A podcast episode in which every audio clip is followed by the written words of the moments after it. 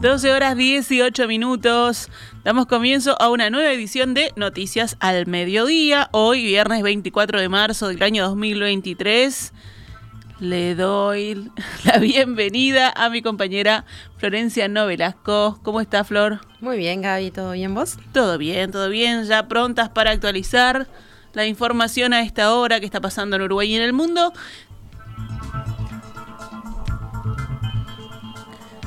Las lluvias de los últimos días comenzaron a mejorar la situación de sequía que se arrastra desde octubre del año pasado y que suma tres años de déficit hídrico. Sin embargo, los embalses de las represas aún no subieron a sus niveles habituales, según aseguró la presidenta de UTE, Silvia Emaldi.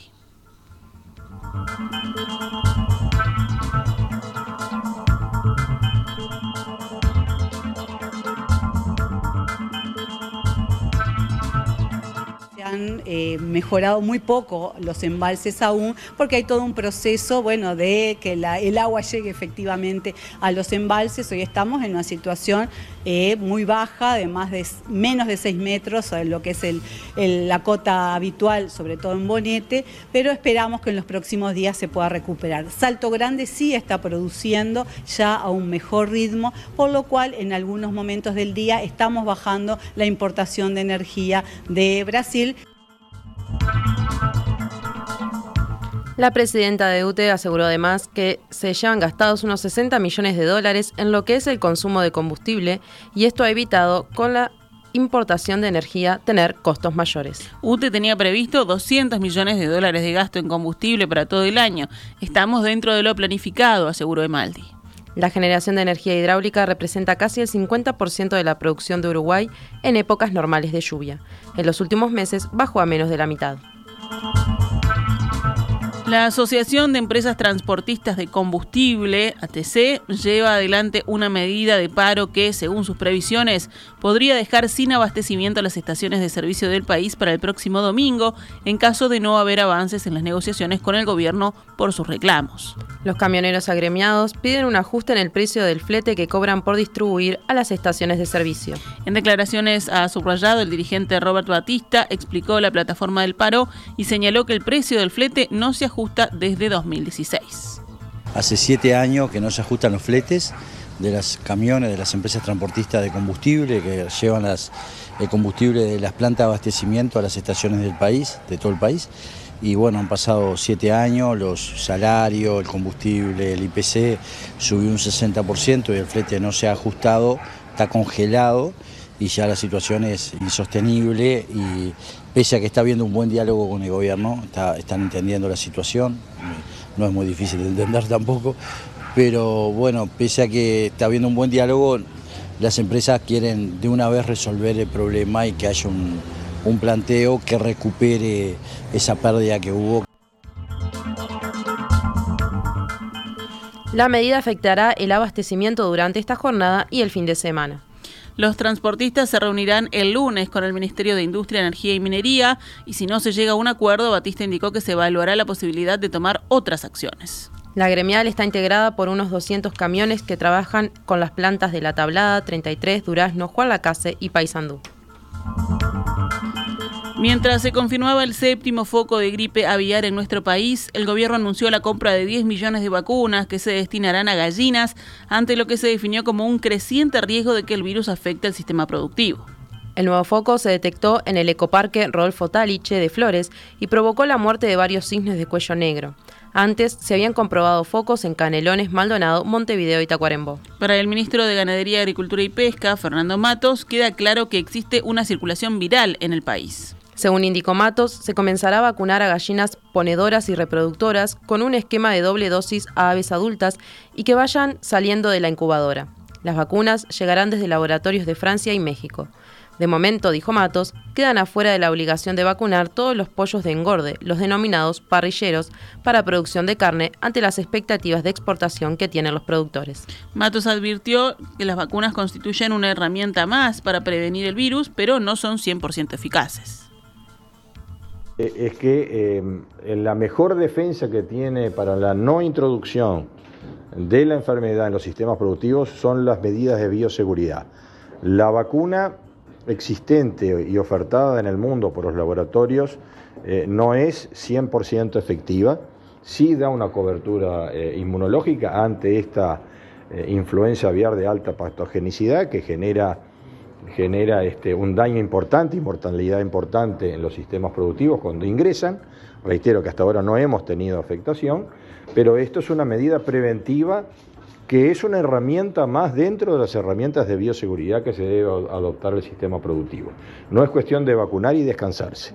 La vacuna, eh, como todos sabemos, eh, que combate el virus de la influencia, este virus es un virus diferente a los otros, es un virus con alta capacidad de eh, recombinación y de mutación y por lo tanto las vacunas existentes no dan una cobertura 100%, y aún vacunados los animales pueden verse afectados y en ese caso, con que haya una, un ave afectada a pesar de su vacunación, este, deberá sacrificarse todo el galpón este, porque eh, no, no, no podemos permitir la difusión y la multiplicación del virus.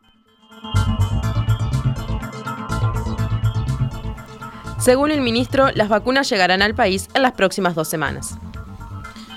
Cerramos el panorama nacional con otras noticias. La policía detuvo a cinco personas por la investigación del hallazgo de una cabeza humana en el asentamiento Paso Escobar de Barros Blancos Canelones. Fue del fuentes del caso dijeron que son cuatro mayores de edad y un menor. Son tres hombres de 64, 31 y 32 años, el último con 11 antecedentes penales por hurto, rapiña, receptación, violencia privada y tenencia de estupefacientes, una mujer de 28 años y un adolescente de 17, informó la jefatura de policía de Canelones. El resto del cuerpo no ha aparecido y la policía está en su búsqueda. Un informe de policía científica permitió identificar a la víctima como un joven de 25 años que vivía en la zona y que no tenía antecedentes penales. 12 y 25, nos vamos al programa internacional. En Francia, las violentas protestas contra la reforma de las pensiones obligaron a aplazar una visita del rey Carlos III a pedido del presidente Emmanuel Macron, quien rechazó hoy un llamado sindical a poner en pausa su proyecto. Macron, en rueda de prensa en Bruselas, al término de una cumbre europea, dijo, no seríamos serios y pecaríamos de falta de sentido común si proponemos al rey y la reina consorte venir para una visita de Estado en medio de las manifestaciones. Tras una conversación en la mañana entre ambos jefes de Estado, Londres y París tomaron la decisión de aplazar la visita que estaba prevista de domingo a miércoles y que según Macron podía tener lugar a comienzos de verano cuando la situación se calme.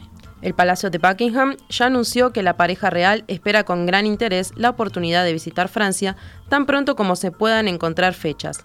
Carlos III mantuvo su paso por Alemania, del que es su primer viaje como rey. La convocatoria por los sindicatos de nuevas protestas el martes contra la reforma de las pensiones provocó la anulación de esta visita cuando la movilización dejó ayer imágenes de violencia y disturbios en todo el país. Manifestantes radicales incendiaron incluso el acceso a la alcaldía de Burdeos, ciudad que Carlos III y Camila debían visitar el próximo martes. Un homenaje en el Arco de Triunfo de París y una cena en el Palacio de Versalles completaban la agenda. La ONU dijo hoy que está profundamente preocupada por lo que describió como ejecuciones sumarias de prisioneros de guerra llevadas a cabo supuestamente por las fuerzas de Ucrania y de Rusia en el marco del conflicto. La directora de la Misión de Supervisión de los Derechos Humanos en Ucrania, Matilda Bogner, señaló que la organización ha documentado asesinatos en ambos bandos. Nos preocupa profundamente la ejecución sumaria de hasta 25 prisioneros de guerra rusos, de personas fuera de los combates por parte de las Fuerzas Armadas ucranianas, que hemos documentado, afirmó Bogner en una rueda de prensa en la capital ucraniana, Kiev. La funcionaria de la ONU señaló que en varios casos estas ejecuciones fueron perpetradas inmediatamente después de la captura en el campo de batalla. Wagner también expresó su profunda preocupación por la ejecución sumaria de 15 prisioneros de guerra ucranianos poco después de ser capturados por las fuerzas rusas. La funcionaria dijo que el grupo mercenario de ruso Wagner, que afirma estar liderando la ofensiva de Rusia en la localidad ucraniana de Bakhmut, donde se libra la batalla más feroz de la contienda, es responsable de 11 de estas muertes. Ucrania y Rusia se han acusado mutuamente de maltratar prisioneros de guerra desde que el presidente ruso Vladimir Putin lanzó una invasión el año pasado. El gobierno de China negó oficialmente hoy que pida a las empresas que le suministren datos obtenidos en el extranjero en respuesta a la posible decisión de los Estados Unidos de prohibir la aplicación TikTok con unos 150 millones de usuarios norteamericanos, pero no disponible en territorio chino. Beijing nunca ha pedido y no pedirá a las empresas ni a los individuos recabar o entregar datos procedentes de países extranjeros de manera que viole la ley local, declaró en rueda de prensa el portavoz del Ministerio chino de Relaciones Exteriores. El gobierno chino da mucha importancia a la protección de datos privados, agregó. El jefe de la diplomacia estadounidense, Anthony Blinken, dijo ayer ante un comité de la Cámara de Representantes que la app es una amenaza para la seguridad nacional de su país que debe terminar de una forma u otra. Recordemos, Estados Unidos ha acusado a China de utilizar TikTok como una herramienta de espionaje, por lo que ya ha prohibido descargar la aplicación en los teléfonos móviles gubernamentales, mientras que el Congreso debate el proyecto de ley para vetarla en todo el país. Si hablamos de deportes, la selección uruguaya empató esta mañana ante Japón en el primer partido amistoso tras el Mundial. El resultado fue 1 a 1 en el Estadio Nacional de Tokio. Se trata del primer partido de Marcelo Brioli en su intirenato en la Celeste y habilitó el debut de dos futbolistas, Santiago Bueno y Felipe Carballo. En cuanto al resto del equipo, se repitieron algunos nombres del ciclo Diego Alonso. Varios no estaban disponibles por lesión, como Sergio Rochete en el arco, Matías Olivera, Matías Vecino, Federico Valverde y Facundo Pelistri. El segundo partido celeste en esta doble fecha de amistosos será el martes ante Corea del Sur a las 8. Peñarol le pidió por carta nacional que los clásicos que se disputen entre ambos equipos, ya sea en el campeón del siglo como en el Gran Parque Central, cuenten con la presencia de público visitante. El país indica hoy que la directiva tricolor tratará el pedido durante esta jornada. En el escrito firmado por el presidente de Peñarol, Ignacio Rubio, el Club Aurinegro comienza diciendo que Peñarol y Nacional son las instituciones principales y fundamentales en el fútbol uruguayo y ese hecho les confiere la responsabilidad irrenunciable de respetar y defender el deporte, la competencia y los valores asociados a la misma que desde el comienzo han dotado al país y los uruguayos de una identidad propia y diferente a la de cualquier otra parte del mundo en materia futbolística. Motiva esta carta la gran oportunidad que tenemos por delante de reafirmar ese compromiso con la disputa del próximo partido clásico del corriente torneo Apertura. Entiendo que la mejor manera de hacerlo es sellando un compromiso de reciprocidad, por medio de un acuerdo de ambos clubes que defina las condiciones de disputa y transmita un mensaje de buena voluntad, esperanza y civismo a nuestras parcialidades y a la sociedad en su conjunto, agrega la comunicación de Peñarol, que pretende ser local en su escenario el próximo primero de abril, pero con público de las dos hinchadas. En ese sentido, el escrito continúa diciendo le propongo que este acuerdo establezca que cada club será locatario en su estadio, Peñarol en el campeón del siglo y Nacional en el Gran Parque Central.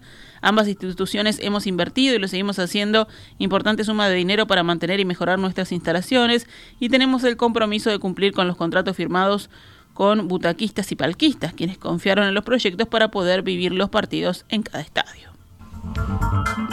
Nosotros nos despedimos, nos reencontramos el lunes, que tengan todos un muy buen fin de semana.